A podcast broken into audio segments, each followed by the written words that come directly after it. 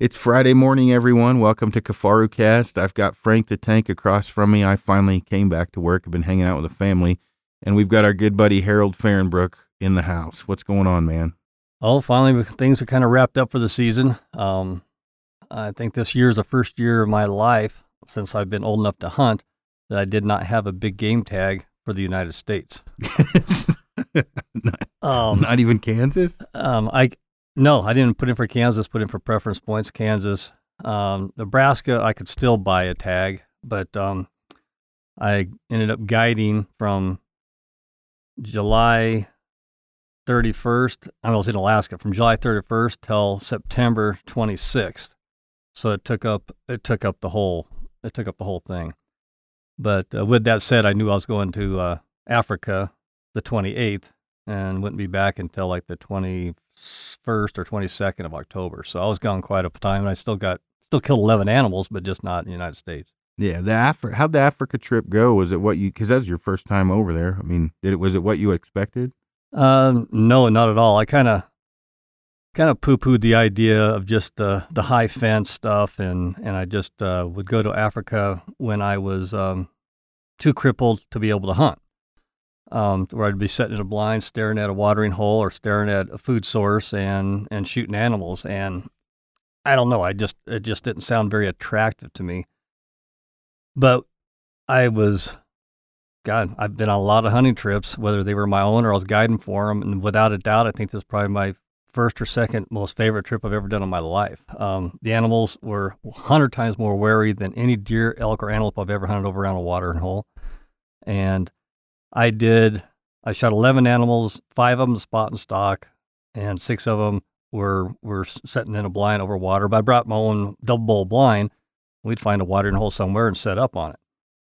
Um, so, and then it would take those those animals three or four days. It seemed like because they'd come in there and they would like, hold it. I've lived here my whole life. That's never been there before. What's that box? Yeah. So, so f you. I'm not coming in. And then after two or three days, they'd finally start sticking their necks out like as long as they freaking could. And then as soon as a dove would fly over, they'd jump ten feet in the air and they're gone because this way more wary. And it makes sense. Africa, I mean, they're getting killed by leopards, cheetahs. I mean, everything is is uh, on high alert around water, even in, in the U.S., but big time there. Um, and the big thing also was, like I tried to tell the PH, is I'll take a 30 yard shot all day long, but not around water. Yeah. I mean, if they're out there grazing, they're out there bedded down, they get up out of their beds, kick a few pebbles out, to lay back down again, they're in their comfort zone. And taking a 30 yard shot, then they're not going to jump my string. They ain't going to know I'm there. But when they, you know, sitting around water, uh, the max shot I wanted to take, the max was 20, but I'd rather have it 12, 15. Yeah. And I proved that to him over and over. And he actually invited me to come back there due to consulting for him. Um, he's opened up a whole new concession he wants for archery only. It's 48,000 acres that'd be just for archery. Yeah. So and it hasn't been developed yet and whatnot. So we're, uh, you know, hopefully I'll have that opportunity to go up there in March and, and help with that and get to shoot a few more critters. But What all the different species did you get? uh, God, if I can remember them all. Um, I'll start off with the first one, which is a eland, and then um, sable, um, black wildebeest, blue wildebeest, um, water buck, two Nyalas, let's see, Gemsbok, and um, impala. I can't remember what else. Oh, it's and I pretty got, good you remember that many. Yeah. Cape, Cape, Cape Buffalo. And what's really unique about over there was this kind of kind of surprise for me. I mean, I'm really been hunting North America for a long time, and I have I know what a big bull is. I know an oh my god bull. I know what a big mule deer is, and like a no brainer mule deer. I mean, I know I know what I know what things are. And uh, over there, I was at the mercy. You know, I was like, they said, that yeah, man, that, that's a big one. I'm like, are you okay? That's a big one. Or I'd be like, man, I'd really like to get that one. He's in a perfect spot to go stalking. Oh no, he's he's not standard. And I'm like, or he's not even standard. I'm like, man, he looks pretty damn big to me. But so I the shoe was really put on the other foot in regards to having to totally depend on my outfitter or my PH to tell me, yeah, that's a good one. Um, they did tell me my Inyala, my second one, which is the reason why I got a second one. First one was a standard one, really nice. But then we're out there in the middle of nowhere, and all of a sudden we see this giant. We thought it was a kudu because it was so big. It started twisting horns and everything. So I'm like, the guy's like, no, that's a Nyala. Next thing I know, he's texting the outfitter, and I don't know what they're doing. He's like, he says, you need to shoot this thing. I go, I've already killed one. He goes, "Eh, you need to shoot this thing. So an hour and a half later, we got him. And um, he's probably number two in the world with a bow. That's big. Yeah. Yeah. uh, it just it put me number two. They're saying my sable like two or three. Uh, it was a 46 inch sable, and then I got the, my favorite hunt over there. They were all great hunts. Um, was the Cape Buffalo. That was uh, there ain't too many people. Nobody in his concession has killed one with a stick bow before, and um, I, it had. It, they told me it was a real big one. I mean, it was I don't know shit about him. It looked big in the Uh, picture. Yeah, it, it, it was a, I guess back in the 50s, there was one shot that was 18 inches bosses, and this one here is 19 and a half inch bosses. Um, and they're all about the bosses there. I saw other Cape Buffalo that I'm like, would looked way more impressive to me, and they're standing on top of my shoulders, keep me from shooting them. They're like, no, man, you, you, we, we're after this one. We call him Helmet Head. We tried to kill him two years ago, couldn't get it done. Tried to kill him last year, couldn't get it done. And that was with rifle hunters. The thing really eluded them, which is another good example of how big these concessions are. You never see a fence until you're driving in there. And then the concession I was hunting was about twice the size of White River National Forest for people that are here in, in, Yeah. in that know things in Colorado. so, I mean, it would take you a couple of days to drive around the whole thing doing 70 miles an hour. I mean, it's a, you look at 44,000 acres. That's small over there, but that's 440,000 square miles. Yeah, that's crazy. Uh, it's it's so it's it's giant. Like uh, I mean, I've hunted. You know, I used to guide on the Taylor Ranch in, in southern Colorado, which bordered the Viejo and the Forbes Trinchera and the Blanket Trinchera. Well, that was seventy-seven thousand acres. That's one of the biggest ranches in the state of Colorado. And then, uh, uh, but you got like uh, uh, Ted Turner's ranches and stuff like that. Biggest ranch I've hunted on private property wise in the state is six thousand acres, and that was huge for me. And then over there, that's forty-four thousand is like what we would consider a couple acres here. Yeah. I mean, so it it was it's huge. So you never see it. It's not nothing like it. Like those animals, they breed there, they rut there, they die of old age there, and more than half of them never see a human. You know, so it's just a total different deal, and it, and it is real hunting. All the animals, other than the impala, are as big as elk or bigger. Yeah. mean, they're big animals. So as far as stacking things up and seeing animals you never saw before, I don't think it could get any. I, I was pleasantly surprised. What'd you bring over there for for bows? Because I, I I know you had a pretty heavy poundage one for the for the buffalo, but did you bring two or just one bow? I just brought one, the 70 pound bow, the one I shot my American buffalo with, uh, one I've hunted with like for over 25 years. And I had that really bad fall years ago where I busted my collarbone, my my shoulder, my brisket. I just couldn't pull it back no more. I mean, at least it wasn't no fun to shoot. And uh, blew the dust off it again for this trip. And over at Rocky Mountain Special Gear, Danny helped me build an arrow that ended up being like 940 grains. Um, and that's what I felt needed to get the penetration for that Cape Buffalo. And that's a neat story too because they the biggest problem they had there, they already two two PHs had been killed in the last two months there by Cape Buffalo before I got there, and I'm telling them I want to be huh that place, or in the country. uh, in uh, the Lapupo the Lapopo range uh, in South he Africa. He said poo poo. Yeah, I did. Yeah, and uh, so they the, they uh, so they to try to talk them into that, I want to be 10, 15 yards away from the things kind of just rocked their world. They they weren't really interested in that at all, and and I'm because of maybe the fall years ago, I'm not. I wasn't that. I have a healthy respect, but I wasn't nervous about getting that close. You know, if that's my last day, that's my last day. But I was, I don't think that way. Um, I guess that might be from guiding for brown bear all these years, grizzly bears, always doing the archery deals, always the one. You know, if they make a bad hit, I'm the one crawling into the alders trying to find those things. And um, so you just kind of, you just, you just know to be on your toes. You know to be alert. But uh, seeing what those Cape Buffalo did after I shot my Cape, I mean that. Mean, they're telling me like rifle shots. They like typically with the rifle, they shoot one in the shoulder. They tell the client, and four or five hours later, the tracker finds them, and then they shoot them again. And a couple hours later, they find them again, and then they usually they're laid up, and then they put them down. In this in this situation here, mine went 80 yards, piled up dead, and took about 15 seconds to die, with with the recurve and the and the and when you see like whether Discovery Channel or National Geographic, and you see nine or ten lions on a Cape Buffalo, those those Cape Buffalo are like, hey, bring another. come on, bring all you guys jump on. You know, their will to survive and their will to fight is the most uncanny will I think in the world because uh, they just don't go into that uh, that uh, what I want to say adrenaline to where they can't move no more. They go into shock like a zebra. You'll see a lion on top of. They're eating them, and the zebra's still blinking his eyes and he's breathing. You know, they they they don't have that will. Once they get caught, they give up. Buffalo, they don't, and um, and so they got an uncanny ability to have that uh, will to survive. So when they hear that shot and they feel that bullet whack them, it instantly throws them into that second mode of I'm in survival mode whether I'm dead or not. And uh, with a bow, like I explained to them, when this thing hit it, he didn't even know he was hit. And he went 15 yards, like, man, I don't feel very good. I mean, 80 yards, and fell over dead. He never had the chance to go into that second mode. Did you go all the way through him or just uh, onside? Uh, I blew through, I, mean, I, I got both lungs. I hit the other side, split a rib, and then bounced back out. In fact, when he took off running, I thought I only got like 25 inches of, of penetration. And um, it was, it, it when he because they said you cannot shoot him 100% broadside. He has to be a little bit turned away because everything's behind the shoulder. Like such a gigantic shoulder. Oh. And uh, so as soon as he took that one step, there was so many opportunities I had, and I, I just never had the angle that they told me I had to have. Don't let go of the string. And he finally gave it to me. I mean, he he just steps into it, and I let it have, and I didn't see until I mean, when he took off, I'm like, shit, I hit the shoulder. I didn't get no penetration or I hit that rib. He takes off and the whole herd stopped out there at 80 yards. I'm still hiding behind the trios beyond. And he's like, then I see the PH out there with binoculars. Like, well, he's looking at something. It's got to be them. So I go out there and I join him. And there, the the whole group is standing there.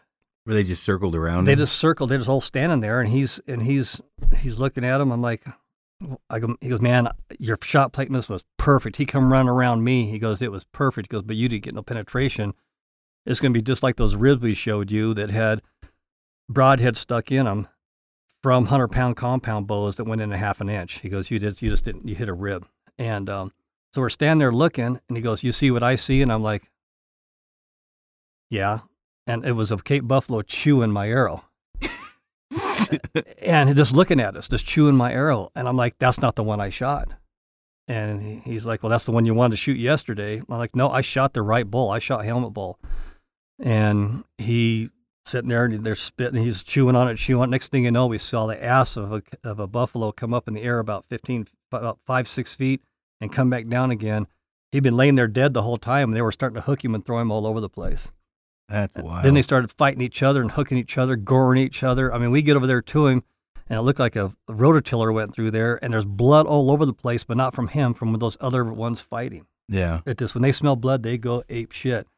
And so it was. Uh, it, they wouldn't leave until the the tracker went back and got you know to go get the safari vehicle, and they're breaking trees, chainsaws, and stuff. And they started hearing that, they started dispersing and going away and getting away from him and that's when we finally got to him. And yeah, they I don't know if he was an asshole or what, but they just they just beat the shit out of him, you know. Oh Lord! So you did it. You got 25 inches of penetration, about. Uh, yeah. I mean, it would have went through the other side if it would have went between a couple ribs. Yeah, yeah. I mean, it, it would have came out the other side. I get got some messages because I don't like I'm doing guys messaging me going on a you know whatever Asiatic water buffalo hunt. I'm like I have no idea. I've never hunted them. I'm like shoot a extremely heavy arrow, but I'd I'd heard Eichler went over there with a relatively standard bow and had arrows bouncing off of them and had to have Hoyt send him over arrows in, in a new bow or a heavier poundage bow just because that, you know, mm-hmm. 55, 60 pound bow, the arrows were bouncing off the thing. So pretty crazy. I've seen the overlaid lib ribs. Yeah. Pretty, I mean, they're built to take pain. I mean, they're built to, for combat because with the overlapped ribs, I mean, it's literally like armor, which is it's crazy when you actually see them compared to a standard rib cage. Yeah, I mean their rib their ribs are like three inches wide with three quarters of an inch space in between them, and I thought they were overlapped too. But when I got there and I've seen my animal skinned, so if the if the animal turns towards you, then they oh they're like an accordion, then they overlap. Yeah. But when he turns away, then you got the space between them. So it's kind of they're like I wouldn't say floating ribs, but that's kind of what they do, and so I got lucky, extremely lucky. I mean, I'm thinking, I mean, I, I shot between two ribs. I wasn't aiming between two ribs, but it went between two ribs and it kind of cut because the back of that it's three quarters of an inch wide back of that cutthroat broadhead, and it cut a little bit of the rib on one side, but it got all the way through, went right through both lungs, right, almost hit the top of the heart, and hit the other side. But when it hit the other side, it hit the dead center of the rib, and those arrows kind of twist, and that broadhead's kind of built in a way that it does that, and it just split the bone, split that rib on the other side, and came back out. But that rib, and I have pictures that I could post if I knew how to do that kind of stuff. Of the ribs are about an inch and seven sixteenths thick, Yeah. which is three times thicker than any shoulder blade you will ever find in the state in the, in the United States. Um, the ribs are thicker than their shoulders. I mean, it is, and then they're they're like they're overlapped. So how do you get through that armor? So there is a science behind. If you're going to go do that, there's a science behind getting the right getting the right weight arrow with the right bow and the you know the setup to kind of do that. And now that I've killed an American buffalo fair chase, and I've killed the Cape buffalo, there's only three buffalo in the world. So was I ever on a quest for buffalo with my recurve?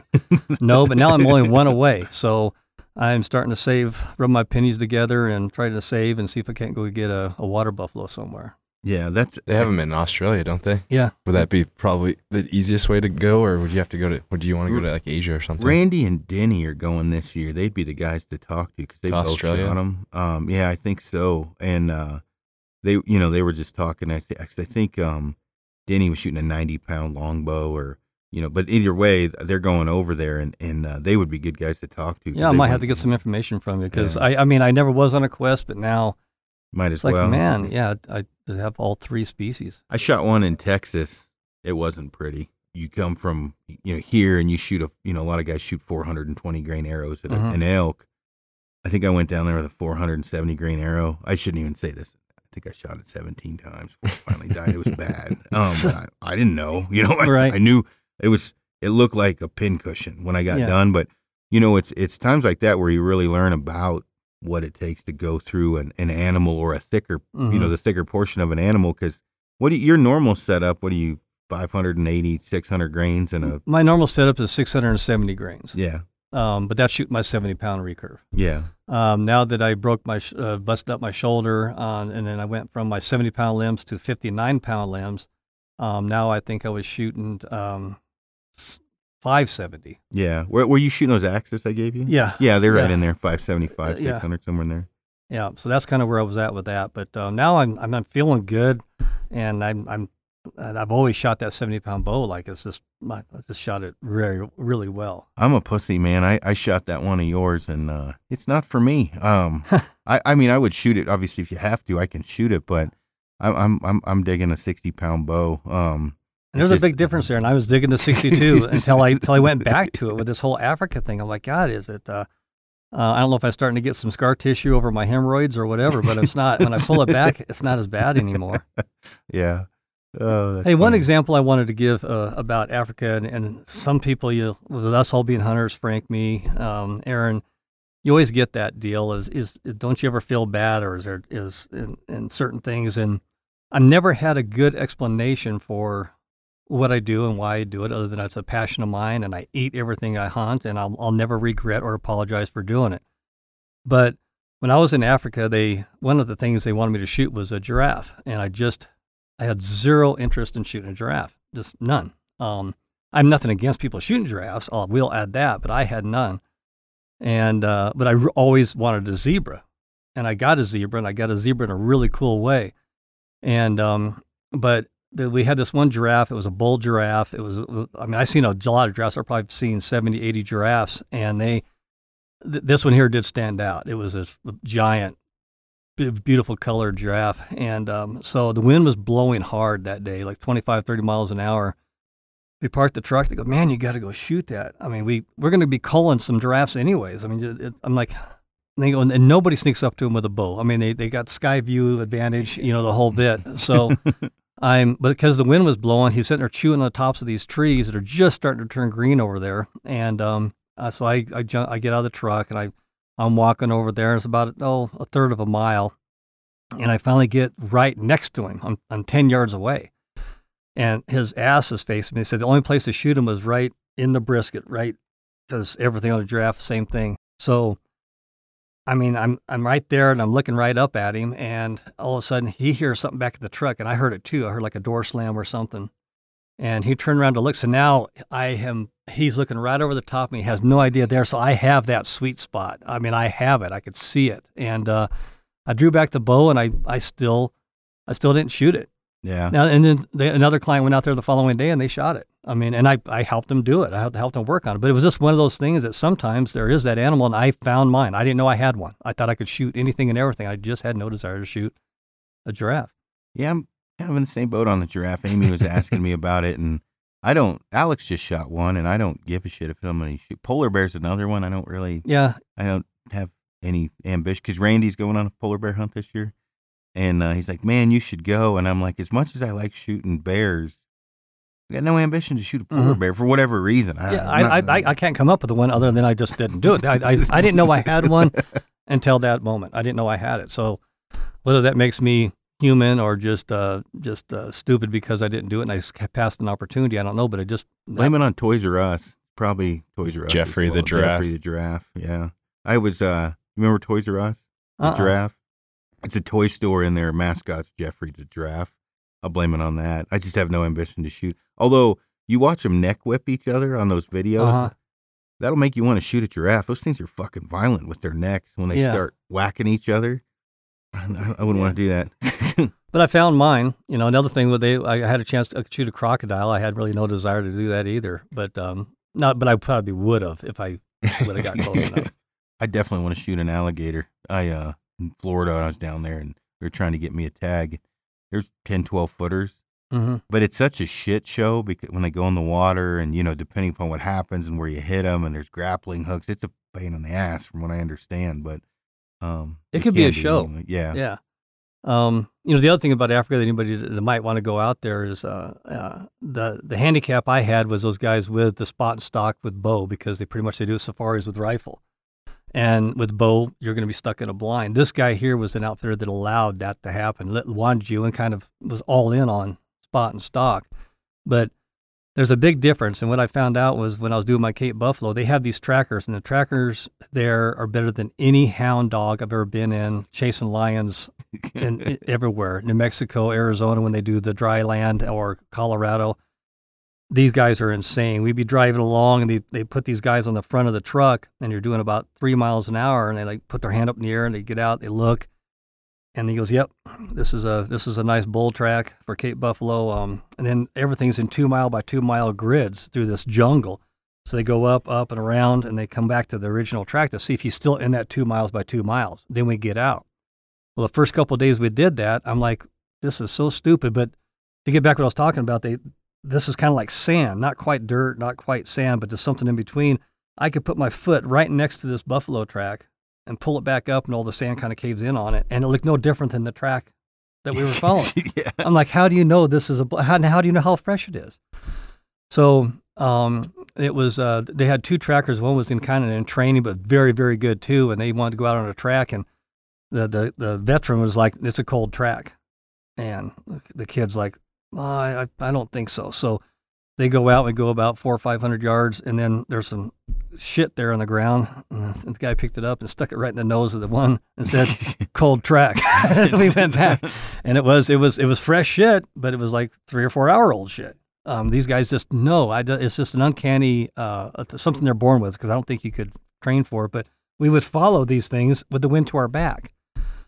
And I'm like, you know, this ain't gonna work, and it didn't work. You get about 60 yards from them because they're so good, and they got eyes like eagles.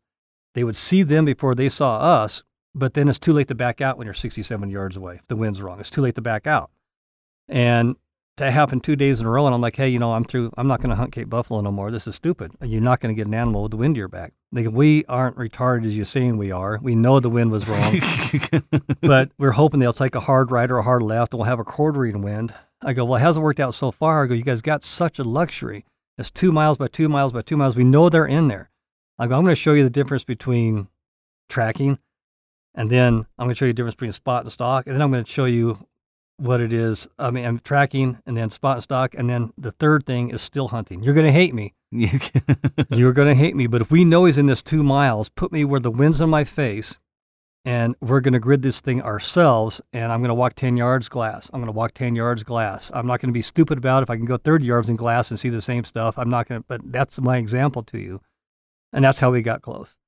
Then we started doing that, you know. So it was a sign of a, um, they they don't think like bow hunters. Yeah. Um, and as far as how far their stuff was away, it was too far away in my mind. And um, and that's why I'm going back there to consult. So it's uh it was it was a good learning curve for all of us, and it I, it was a an incredible hunt. So I would recommend it to anybody. How hard was it to get that close to it to make the shot since they're they're Um, uh, pretty grouped up and all those eyes and all that stuff like the eyes ki- kick your butt. Um, the the Nyalas are the bulls are kind of solitary. Uh, it's been after the rut when I was up there in October or whatever, but they were kind of by themselves. With that said, there's still a lot of other animals you had to weed through to get to them, so it was difficult. It was uh, um, a lot of it was knowing that they're in that. They having the luxury of knowing they're in that two miles by two miles, and then just be able to keep the wind in your face and do a, just to do a, a ton of still hunting. You know, not no so much spot and stock where you're seeing them and you know they're there and you go 50 yards and you get behind a bush and you're looking. Yeah, they still ain't looking over here. That's spot and stock because you're looking at them and you're stalking. Still hunting, you don't know they're there. Um, you're just acting like they're there every step, and so it just makes you walk a lot quieter and do a lot of different things. So um, a lot of times I shot an animal, but that wasn't the animal I was after. But I was still hunting, and we saw them first, you know, and I couldn't get through them, so I might as well shoot one. The the um when you when you were um uh over there, like, is there is is this area? Because it, it sounds like they've guided in the one spot rifle hunters quite a bit, but they're looking at they're going to open another area for just bow hunters. That's what you're going to consult or, or Correct, help exactly, them out with. exactly. Gotcha. And when will they, they think that will be open? Did they mention that? I think this year. Yeah. Uh, they're in there with bulldozers. They're putting like there's 44,000 47,000 acres that doesn't have no roads in it, no nothing. So it uh, and you can't walk 10 feet in that stuff without clippers. I mean, without something because it, everything wants to grab you and snag you, just like walking through you know Mexico or New Mexico or Arizona. It was uh, um, so now they, they got to grid it and to make it to where they can get clients into it. Gotcha. No, Patrick, our Patrick, he's been to Africa, and he bugged me four years ago. He's like, you, you, he said it's the one thing you have to do in your career. At one point in time, you've got to go to Africa, and I'm like, man, it's just not my thing. I and. I, I, don't- said that a thousand times. Yep. I said, I don't, I don't really. I said maybe one day I'll go, and you know, he's like, man, you need to get over there, do a normal hunt, and then try to, you know, mix it in on a coal hunt where they're, you know, wanting to weed out some Mhm. animals. And uh, he he loved it over there, and he was the same way. He didn't think he'd ever like it, and he went over there and he shot all kinds of shit. And he he wants to go back. I should probably get him another hunt to go over there because he he really liked it, enjoyed it. And as far as photography, he told me he's like, you'll never find another place that's better to to photograph as far as crazy ass animals and everything else. So Oh, that's true. And my, my, my wife came with me, and she went to Kruger National Park uh, for three days while I was still there hunting. And this the typical stuff with how the United States always gets involved, whether it was that lion that was shot that was drawn out of the park, and just a lot of bad publicity. The wrong people up there at the right time as far as media, and then they they ruined that dentist's lives. His kids had to relocate to different high schools. They had to get different names. He got ran out of town because of the media. Well, right now in the Kruger National Park, they used to hunt it. They used to hunt it for elephant, rhino, things like that. And the poaching disappeared. There was a no tolerance field deal there. They killed them on the spot, poachers. So when you went out with the park officials, the the PHs that worked for the park, they would um they and they would had clients. They had the hunters, so they heard other shots. They knew it wasn't their clients. They knew it was poachers. They went over there and killed them. A lot of snares are set up and things like that to try to get the elephant. They they poison all the water holes and then they kill all the elephants or the rhinos and anything around there that drinks the water. So then the white then the United States gets involved and says, "Hey, if you kill any more elephant, we're going to cut off your stuff." Kind of like what Biden did with uh, given with Ukraine. with Ukraine with a Uh, you know without a, with a billion dollars. Hey, you don't you don't fire this guy, then we're going to cut off this billion this billion dollars. Well, the United States does the same thing to Africa, and um, saying, hey, if you kill any more lions, you kill any more elephant, we're not going to give you no more aid. So they do. They appeal. They appeal to that, and um, and but nobody ever says like that. The town that that lion was around is now a ghost town. The media's never going to tell you that. Um, but uh, my back to Kruger National Park is the so much of the park now is destroyed. because the elephants are just very destroyed and they're not controlling them. So now the only people hunting the park are the poachers because Yeah. they stopped hunting in it. And um, there is now it's so hard to get a permit there for elephant. Where I was hunting, I got a video that I'll show these guys when we're done with this thing. Of I mean, this thing is charged my Double Bull blind. This truck comes over and just knocks off a lot of the brush we where we had it brushed in, and my pH is like, we're I've never been this close to a uh, that I didn't kill it. I mean, this thing's charging us because this is freaking me out. And um, so it was. Uh, we got some really good good footage up up close and personal, but they can't even get no permits because of the United States. They can't control their own stuff, and it's it's destroying. And and hunters ain't allowed to do it. They culled out of the Kruger National Park like over over a hundred hundred elephant that they shot just to try to control them, but not let hunters do it. So Yeah. that, that same stuff. The United States is always trying to screw up the world. And, uh, and the other thing that's kind of cool, or not kind of cool, but I wear a Trump 2020 hat everywhere I go. And uh, I just got a haircut yesterday, so I'm not wearing one now. But I would go to the airport. My wife's like, "You're going to get us killed. This this ain't going to work in a third world country." I it was overwhelming me. Every single person in Johannesburg and where we went, they wanted that hat. I mean, they they like they go if if the United States crashes and burns, we crash and burn. A strong U.S. makes a strong Africa, and if if the, we are strong because of a strong president, and um and so they I man I could have sold that hat for I could have traded it for another sable.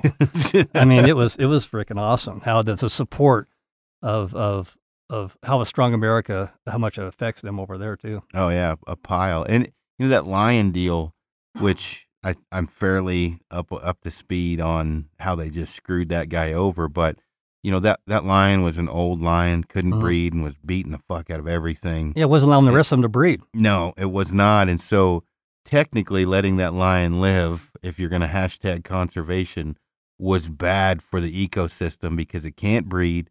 And that saying, you know, a, a lion's most dangerous the last few years of its life, or well, he's just kicking the shit out of everyone. So it would have done the ecosystem better by shooting it.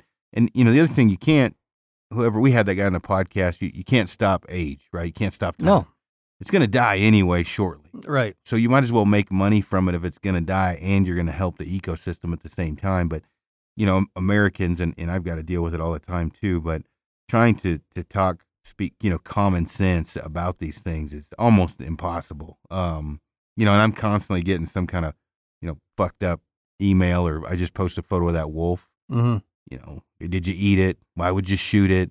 And it's like, are you that dumb? Like you, you can't research and figure out why you'd want to shoot a wolf, but it is Yeah. what it is. People love wolves. Well, I- I, I posted a picture of me uh, using uh, your, your the, the pack frame you let me take up to Alaska last year, packing out a you know a hind quarter or front quarter of a of a moose leg, and people, I mean, they're me back like, oh, so where's the rest of the moose?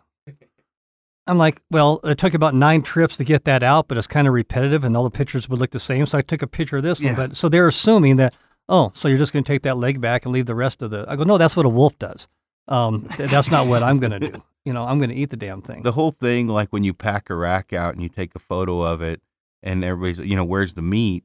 Well, I mean, it look, you could have gear in your pack. You you can't fucking tell when there's deboned meat in your pack. You're just Uh-huh. taking a picture of a guy with his pack on. right. There's no, you know, there's nothing cool about that. Where with the rack, it's a cooler photo. Oh, you left the meat, and it's like, no, I didn't leave the meat. You fucking asshole. Like really? Like it, it's a it's a photo that's showing the rack or whatever on the pack, but if you take a photo of the meat in the pack, it's just a backpack. You Yeah. can't see what's inside. So yeah, I uh, I don't mind it as much from from antis. You're used to it.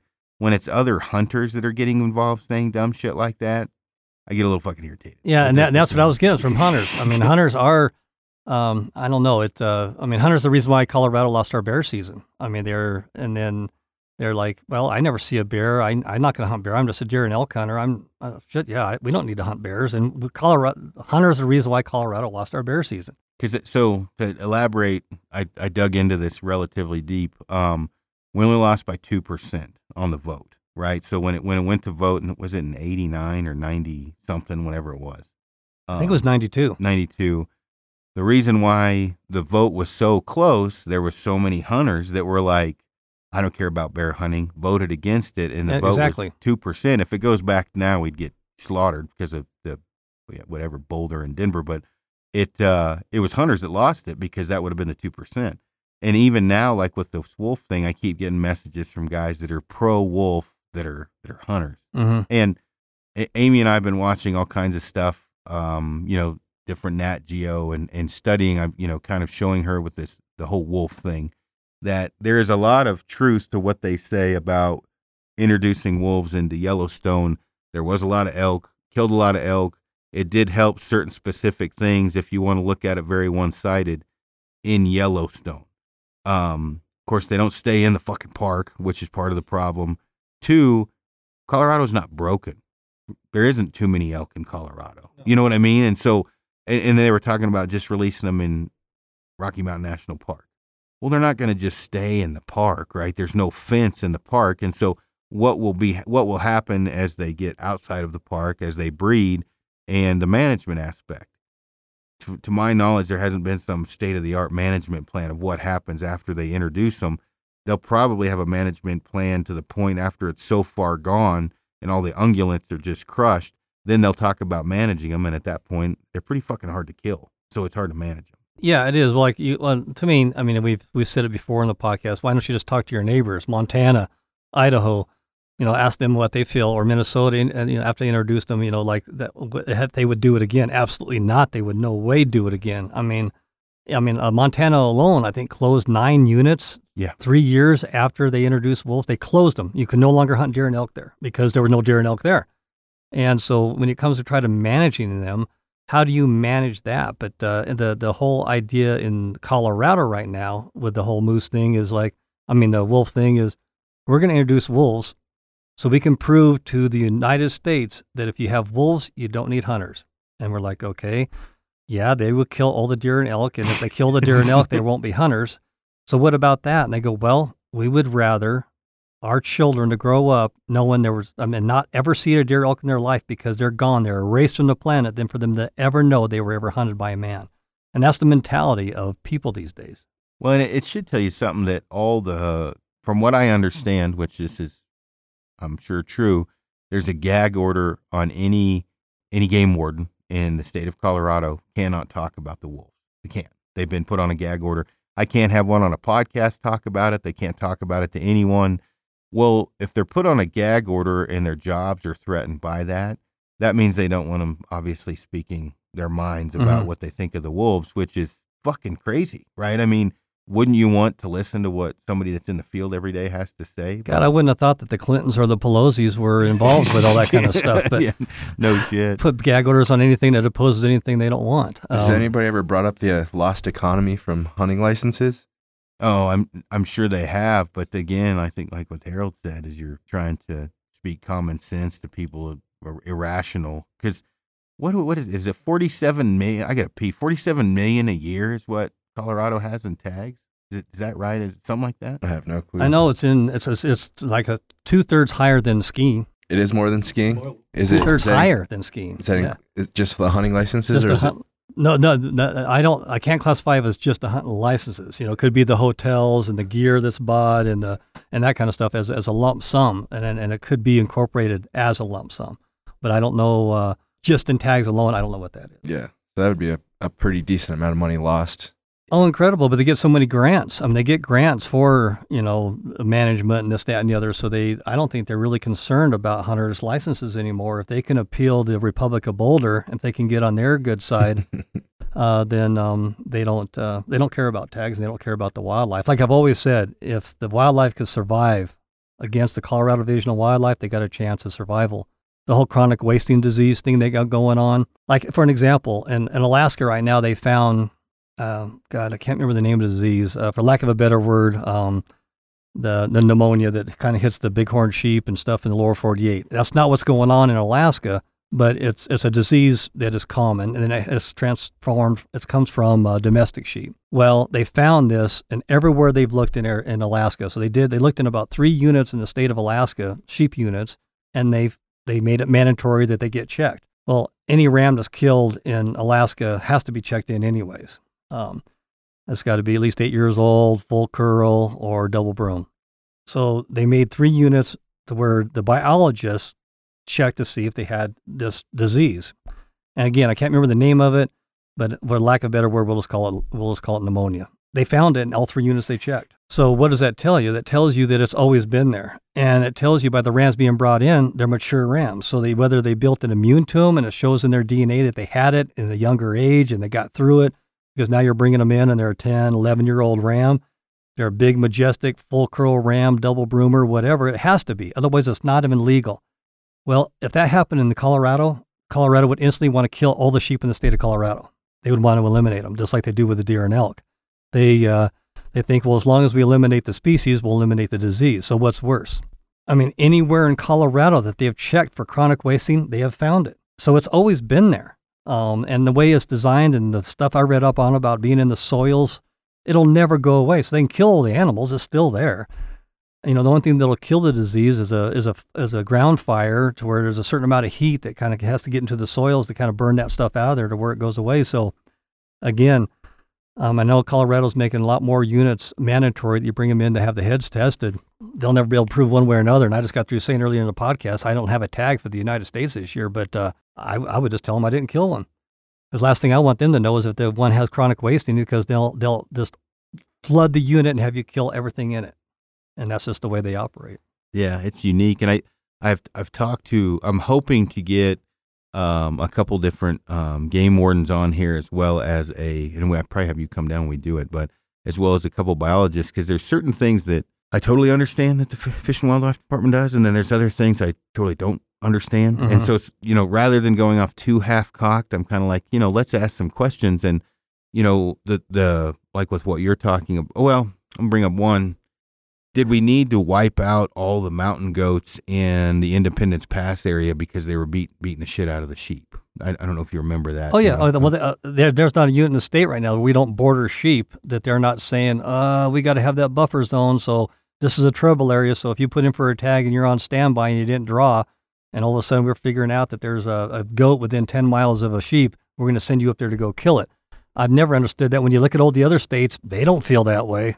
I mean, they all have no problem. So that kind of what I'm leading up to Idaho. You know, Idaho's yep. got sheep and goats. Yep. And Montana.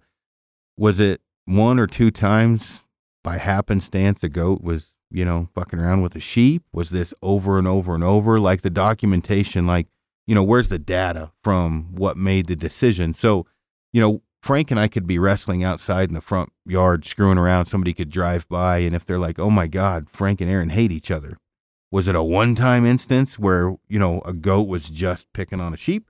Or was this something documented over years and years and years that was an actual threat to sheep because they fucking decimated the mountain goats in that mm-hmm. Independence Pass area? Yeah. And was it needed? I don't know. I'm not a biologist, but I'd like to know what the decision came from, you know. Or why the why that uh, that frame of mind is when your surrounding states, every state but the state of Colorado doesn't care that goats are intermingling with sheep. Only Colorado. I've never seen a sheep kick the shit out of, or a goat kick the shit out of a no, sheep. and if I'm getting my shit kicked out of me, I'm going to go over to the next pass. I mean, I'm going to the next mountain. Well, I was going to say if if a, if a sheep sees a human, they run quite a way. So I can't imagine if uh you know two fucking horned uh, animal is poking the fuck out of it, it's not going to run to the next basin. Yeah, yeah. I mean, you know what I mean. They're going like, to control their own stuff. yeah, I mean, exactly. you're not going to hang around a bully. I mean, it's no. not going to happen. Is it just them uh, fighting or is it also like competition for food and stuff like that? Well, I, the food thing never was brought where I saw that was an issue. It was that they were beating the shit out of the sheep. But you might no, that, that what Aaron said is spot on. That's never been a deal. There's never been a deal about uh, about the, vet, the the groceries that are up there because the groceries will handle like if you could all of a sudden turn that goat into a sheep, they'd probably like that or one or the other because there's enough groceries there to sustain the amount. So if let's just say that now we just all of a sudden fictional turn all the goats into sheep, there's enough groceries up there for that many more sheep. So now that there are two different species eating the same amount of groceries, it's no different. There's enough food up there for them. I, I, don't. I never have understood their science. I am willing and would love to learn it and be very cordial about it and try to educate more than what I've already done. I have been anal about you know looking at their research, talking to people. I mean, my main source down there was Janet George. She recently retired, so I've I've been savvy to some literature uh, that's been handed to me that uh, the general public hasn't got, and and nothing has changed my opinion about the way I really feel if if the animals in the United in Colorado can survive the Colorado Division of Wildlife and their management programs, they get a chance of survival. If not, they're screwed. Yeah. Well, there's other issues that um, I'm not second guessing them. I would just like to know. I just like more knowledge. We talked about it before when they transplanted some sheep. Mm-hmm. You know where that came from, why. I'm not. I'm like again. I'm not second guessing them. I'm just curious why they put those sheep where they did. You know why was it? It wasn't, for example, the mountain lion tags increased. Yeah. Maybe the year before they put the sheep in to give the sheep a better chance. It's easier to armchair quarterback, and I totally get that. But um, you know, coming from a guy who, like when I first met you, I knew you knew what you were talking about because you knew of animals that I knew of that no one else fucking knew of, and you were Yeah, like, we're oh, showing yeah. Each, we're showing each other pictures. We're like, oh shit, I know. I thought that was mine by myself. yeah. you know, on the ground, boots on the ground, right? And Frank, how many times you've you run into a biologist in the outdoor in, in state of Colorado in the woods? Maybe a fish person, but not a Well, in the excuse me, in the wilderness or in the in the high Oh. country. zero. Harold, Zero. mine rhymes with hero as well. Um, so is that good, bad, indifferent? Are they just there at different days? Do they need to be there? These are all questions I would like to ask because if and this is something like like Bart Lancaster is huge. He gets super pissed off if you're if you're making a decision or a vote and you're not there, you don't get to vote. Right? If you haven't been back That's into the woods. Phenomenal policy. Yes. And if if um you know you're talking about mule deer numbers, if you're flying over and choosing the uh, tag allotment, the you know the thing very important things off of a flyover, I don't think that's doing your due diligence or the justice to that specific animal, that unit, the hunters, the whole package by just doing a flyover. Now, I also understand if they're doing flyovers because of monetary issues, meaning they don't have the manpower. I understand that, but I also understand if you ask some guys to volunteer, you know, maybe we could start working together more because I, I would have to say the three of us would volunteer in a heartbeat if you said, hey, you know, you get to go play out in the woods and, and count mule deer, you know, for a week. Well, fuck, sign me up. You know, I, I Exactly. it sounds good to me. And so those are the different things I definitely would like to have a, a conversation about. Um, I mean, I don't know, if, like Frank, where we were at for mountain goats, how many goats did we see in that one spot? Or quite a few. In, in, in one day, I mean, when we were there, what would you take a guess? When you were hunting, Mm-hmm. 15, 20. Yeah, I'd say 20 probably. And that wasn't even a good, I wouldn't say that was the greatest day of the world, right? I mean, that was, there was gunshots going off and shit, but that wasn't the highest numbers. Um, you know, doing the, the, the goat counts, are they doing those counts on foot and a flyover? Are they doing um? Is it a combination? Is it what it, you know what I mean? Those are the kind of things I'm just curious about. What I'm curious about is the, the amount of void time between they do do flyovers. Let's say they flew over, or maybe they did have feet on the ground this year. Is it like every three years?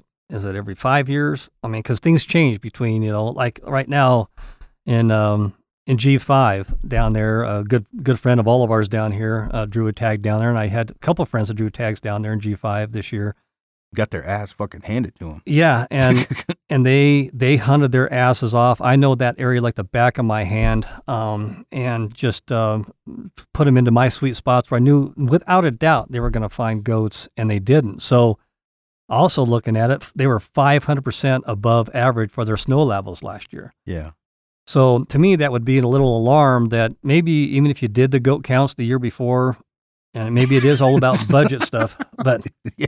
The numbers might have changed. the, the numbers might have changed with the 500% above snow levels. Uh, so they went up there and without question, uh, Danny ran into other hunters and there was other people that he found out by being down there at the archery shop. And it's a, you know, it's a community. They get lots of archer hunters in there, find out how many, how many other people had a tag the same time he did. So they kind of all kind of kept tabs on each other and kind of, you know, dialed each other in. And hmm. nobody saw any goats. Danny saw a total, he count on one hand out of about 19, 20 days of hunting, he saw not even double digits worth of goats, where I was seeing 30, 40 in a basin. So something happened. So is that an alarm or a tool that the DOW used to say, you know what, instead of allowing 30 tags in there, you might be dropping that sucker off to, you know, a half dozen, whatever. I don't know what they're going to do, or, or if the goats just moved and they're somewhere else, but I don't know. Goats like high country. Yeah. They- They're not, not to say they're not in the trees, um, but It takes a lot for them to get there here, though. Was it Yeah. too late for them to change the quota, or how often can? Do you know how often they can change the quota? Or These are the questions I'd like to find these, out. that, that's my point. That, that's my point. maybe is- they were is- just they, they they couldn't change it and they already gave out the tags and they're like, well, shit. Um, and, and it wasn't going to hurt anything because nobody's going to kill anything if they're not there anyways. and I think which is another way they look at it. Yeah, I was just gonna say that's probably how they looked at it. But yeah. again, I think though, as far as like trying to work together, um, you know, I think it would be a good idea as far, and I'm sure they do this already, but maybe let it be known a little bit more and and and, and kind of vet the the people doing the counts. Um, you know, when I get along super well with Dawson, who's in the, the 285 corridor, and he and I talk somewhat frequently. I don't know whether he listens to me or not, but he's pretty dialed into that that unit. hmm I don't really ever worry about anything in that corridor because he's in there and he's he's pretty up on what's going Well, on. he's I mean, active in it and he has a high voice, and that's why that corridor is so good. Fuck yeah, he's active, and and I can't say it. I mean, I don't know how much he likes me, but I can't say enough good stuff about him because he knows areas that I know he had to.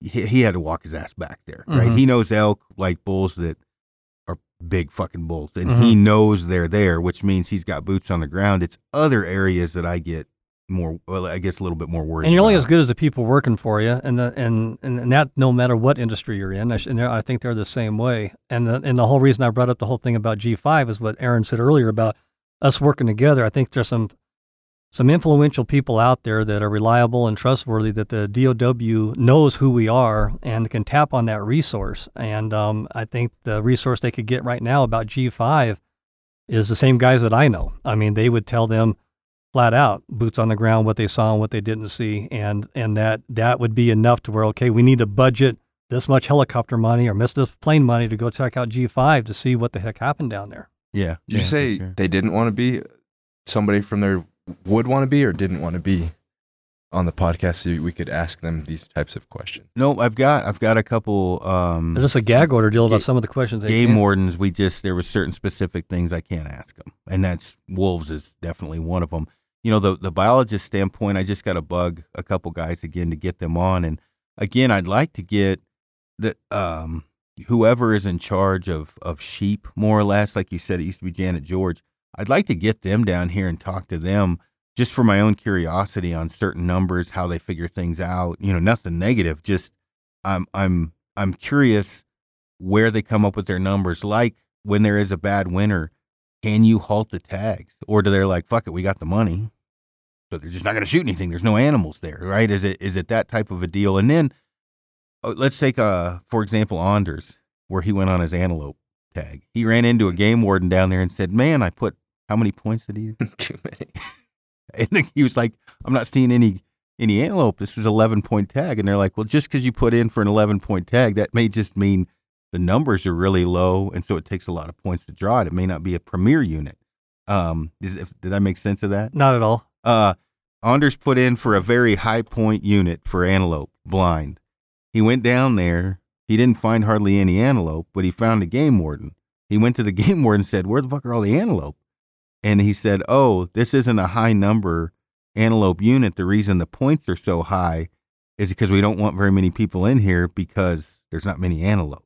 Okay, I, I see what the game warden is saying in regards to, you know, let's say that uh, at a time maybe there was a hundred tags available, but because of a bad winter kill or whatever, they're only making maybe uh, ten tags are available, so they dropped it by ninety percent. So it's going to be a lot harder for everybody to get a tag there's only ten tags available. So yeah, I would have to say you have to do a little bit of your research and. Um, and I don't know what kind of database there is for that kind of research in, in regards to antelope. I've hunted down there a lot. Back when I was younger, there was a lot of antelope, and there were a lot of big antelope. I think historically it was a good unit, but not anymore. And they probably haven't adjusted. And also one other thing, he uh, he told me he went off of uh, whatever magazine, Hunting Fool, or I think it's a good example that people they should those tools are there to use, but you should also do a little. Oh, little I'd bit- love to not use- nothing against Anders, but I, I love to would've- use Hunting Fool. I mean, because wherever they say to go is where I, go the will. don't go. Yeah, Yeah, yeah, exactly. I've said that, and I've pissed off. I'm sure hunting fool, but and same with Eastman's. Like Eastman's will fuck up a unit quick, and there was one specific unit. It seemed like I was getting blamed for, um, like some of the locals, and I'm like, I didn't overrun that unit. They put it as a blue chip unit in their magazine, right? And Mhm. so what Eastman's does, and I get along with Guy and Ike and Mike, is they have whoever, Frank, you're in charge of unit pick one, 371 or or whatever area. So Frank gets on the horn and you call guys like me and Harold and ask info, and then they write their little data thing on that specific unit. I helped a guy out in a goat unit once a few, few years ago. Now, it was a premier goat unit from what one of these magazines said. And we were finding three year old billies and a fuckload of nannies. Now, in that unit, there was 189 goats. In three days, we saw 190 goats. We probably saw every goat, right? Or, or not every goat, but most of them. And I'm like, dude, do you think there's just like 10 billies fucking hiding? Like we've seen, there's probably a couple, but you got bad info, right? Like you got info from one of these magazines that probably wanted everybody to hunt there, so they didn't hunt this other unit. If that, and that's kind of what you're saying, correct? It's a science there too, and then and, and with Hunting Fool, especially with Garth, he'd hunt the living shit out of it before he ever let the general public know about it. Um, so it was after he got what he wanted out of it, then he would turn it in over to you know to the rest Yeah. of it. um, so once he got the landowner tags and things like that to uh, to go ahead and exploit and to, to get everything he needed out of the unit, there no way was he going to do it until he got his portion of the pie. I mean, I had a, I did a podcast with uh, with Jason Carter with Epic Outdoors and. I got interviewed them by them, and they wrote up a big article about me in October last last year October issue. You know, like a ten page deal, and it was a real good article. But I I, I was really surprised it posted because I told them I wasn't really into the how social media has really turned into um, making people not earn it in regards to where they go hunting. Back in the day when I was doing it, I'm still a seven minute topo map guy. I'm still haven't got learned the new age stuff. But with the new age stuff between Google Earth, Hunt onX, which I think are onX, uh, uh, awesome. I got both of them. That you can do your own research. You can do your own. Man, you know this drainage back here looks like there's enough intermittent streams. It's going to be a real boggy area. There's got to be some stuff in there for wallows. That's a good place. I'm going to go check it out for elk. You got the sky view, 3D. You got everything you need at your fingertips. But then a lot of people rely so much and want to be the hero of the day of just saying, God, I'd love to be able to tell someone like Garth Carter or or whoever that um, you know where this giant giant buck is, and I tell them now I'm the hero of the day, and they just they love that uh, they love that hero mentality. 15 minutes of fame. Let me rewind that a bit because this fucked up a very good mule deer spot. Hoff knows what David Hoff knows David about Hoff, it. yeah. So rewind eight to ten years, there was a, a specific unit, and I'm not going to get into any of that, obviously, but a guy from Pennsylvania went in there blind and found some tanks, right? And and this was an area I had planned on hunting the next year. So he calls anyone with any mule deer prowess, David Long, Kip Fowler. I don't think he called uh, don't think called Robbie, Roy Grace and told them all. tells them all. So that unit, that that area was fucked, right? I mean, and, Yeah. and this was an area where you hike up, you're three or four miles in, and then you you hit these two basins, and they just held big deer. You know, the day of the twenty to thirty good bucks in a basin type of an area, it was one of those hidden gems. Totally fucked it up. Well, luckily, I actually had a, a couple guys that were asking me that drew the unit that lived down there, and I said, hey, these two basins used to be good. I don't know if they still are. Go check it out. Don't tell anyone. I don't want to kill you. And what had happened was, I think, is it was almost like a bad winter. There was three years of people piss pounding that, and then five went by of guys like me saying, "Fuck it, I'm just not going to go back." And it sounded like it was pretty good again, but that five minutes of fame that guy wanted, fuck that basin's up for three to four years. I mean, Oh, every, yeah. anybody and everybody was back there. Exactly. And that happens a lot with sheep, goat, mule deer. M- Mule deer, it seems like worse than anything because it's harder to get, obviously, the, the, the sheep tags. But I mean, there's a whole there's a whole thing about keeping stuff close to your chest, and there's a there's a and there's a and, and there's a big hunting ethic that a lot of people lose track of because of this media, this social media thing of just it's national forest, it's everybody's land, and and and we've touched on it just slightly before in regards to hunters. Aaron takes me to his hunting spot over in over the counter unit in this place over here, and we go up there and we find some elk, and as just the veteran that I am, I'm I'll never go back there. I'll definitely never tell nobody about it. I'm not going to go back there till you know unless Aaron invites me. And um, and that sounds foolish. Like holy cow, if this is White River National Forest, it's, it's public land. Why wouldn't you go back there? I'm like, well, I've got so much feet on the ground. I do have other hunting spots, but I know what it took to find this because I have done it myself. I do know how hard it is to go into this basin. It's stagnant. Going to this basin is stagnant. Going to the next one and finding out that's the honey hole. So I know what Aaron has into this thing. Now, if we found another hunter back in there, hell, we know he earned it.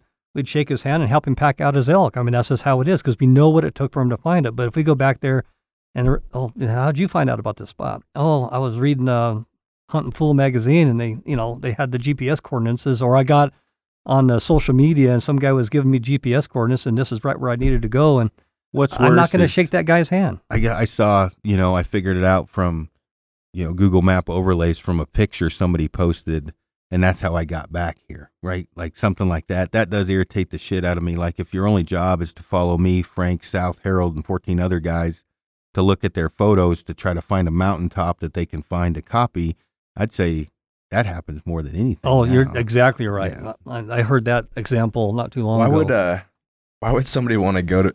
It's funny to think that somebody would want to go to a unit that people know what they're doing are in there and try to compete with them. Not that necessarily it's a competition, but you're you're going against these guys that kill shit every year, and then you're gonna go in there and try to I don't know leapfrog off of them or something like that. It's, it seems a little crazy. they want they want to kill something big themselves. They want to see it on, lay their own eyes on it, which I 100% respect. And would, it'd be great if everybody could kill big stuff and lay their eyes on big animals. I mean, I don't kill big stuff every year, but I lay eyes on big animals every year. Um, and it's just uh, I don't know where the fine line is between earning it and just giving it away and taking it. Yeah, it's getting it's getting pretty hairy in in Colorado. I get a lot of hate because I'm sending guys to Idaho, but I you know I'm not doing it. Well, I'm totally doing it because I don't want to see more people here. But Colorado's getting overrun. I mean, there's just a lot of people hunting here, and I mean, it's public land. I I get that, but there, like you said, there has to be some I don't say dignity, some honor. Like, don't be a total fucking dickhead. Copy opposite. You know, you're in Iowa you look at Google Earth, you figure out where a guy is, you go in there blind to try to copy his spot off all his hard work. I mean, I get it. I just I don't roll that way. I I have a hard time, you know, doing that. You know, it Right. just doesn't doesn't seem right. And then even in the states like Idaho, I mean, that's a good example. I there used to be I hunted Idaho three years ago over the counter. I mean, they had leftover tags, um, and I went in there and was able to kill a really nice bull right after Colorado season was over with. And I think those days are gone. But Colorado, I mean, the, Idaho residents are like, "Hey, there's too many non-residents coming here. We need to put caps on that. We need to eliminate that because get, we can't even find a place to park in our own state." They listened, and they cut back the tags and they but they told them, hey, we're gonna have to raise the resident tags. We're gonna have to raise the price of that. You're gonna have to cover that bridge. And they voted on it, and the hunters were like, we want to be able to hunt our own state. They listened to them, and I think out of all the states that I put in for, and I put in for a bunch, the the highest state that allows hunters to come in is Arizona. It's ten percent of the tags, but not to exceed ten percent. It's not guaranteed ten percent. So if you put in for a unit, and they pull out of the hat, and all residents get that unit, no non-residents hunt that unit. It's just not to exceed 10%. Colorado's up to that 35, 45% to non-residents. And we have a ton of units that's over the counter that doesn't even apply. But um, we are off, off the charts catering to, and they say catering to, I say catering to, but would you rather have a quality hunt and, and have a place to park and have a place to hunt to without seeing tons of hunters? And I think that's where Colorado's missing the boat is is make it a quality hunting state, um, and, and and a fun time in the woods rather than competing and and then running to the top of the mountain to get there before the other guys do. Yeah, what were you saying? You mentioned yesterday um, on the phone they were talking about uh, over the counter with caps. What was going on with that? Or Um, yeah, what they're doing now is uh, they were going to do the last time I talked to Steve Hildy is they were looking at trying to put caps on our over-the-counter units, which I'm, I'm 100% for. But it's include the non-residents. It's put. It's why I mean I don't. I don't think as selfishly being here in Colorado. I mean they put caps on me in every single state I hunt besides Colorado. I mean when I go out of state, I am I am I'm, I'm absorbed into a cap, and Colorado is the only place you're not. So I mean, it, it's it's just so one sided. So um, what the DOW doing at Colorado, uh, I keep calling the DOW, and I know they're called something else now, but CPW, CPW, yeah, Parks and Wildlife. yeah. Um, but it they uh, but they're not going to do that. They're not going to ever challenge. They're never going to do caps on non-residents. So what they ended up doing is instead of having being caps, now they're the focus on leaning on 100% draw. So not not having any over-the-counter tags just being a draw. So I would I'll raise my hand for that. I would like that. yeah, and I think and I, and I think what they would do is they would incorporate like let's just say this front range. Everybody's familiar with the front ranges, so I'm not giving away anything. So you know, 38 or 36, 39, you know, up the I-70 corridor. Um, they would might incorporate four or five units all in one, you know, draw Yeah, one draw. yeah. one draw, but it's going to it's going to capture you and keep you right there rather than you go to your favorite spot up there on the hill and uh, over the counter unit, and then it didn't work and that was your week's vacation. So now you're going to hunt something close. You're going to hunt unit 38. You're going to hunt 36. You're going to hunt somewhere close, and it just it just crowds a lot of people. So I'm on board with it being you put in and that's where you hunt. Yeah, I I mean I think what I would like like if I had to diagnose this and look at it is first off is is is give me the printout for all the over the counter tags. Um how many total over the counter tags, then take all the over counter units, do some basic general math, figure out what allotted number per unit should be and then run it like that. Say okay, so there's I don't know, if there's 500 elk hunters that hunt in the 28 what the fuck are all those? Three, 371, 37, 28, 18. There's like four or Yeah, five of yeah. them. Okay, there was 500 elk hunters in there.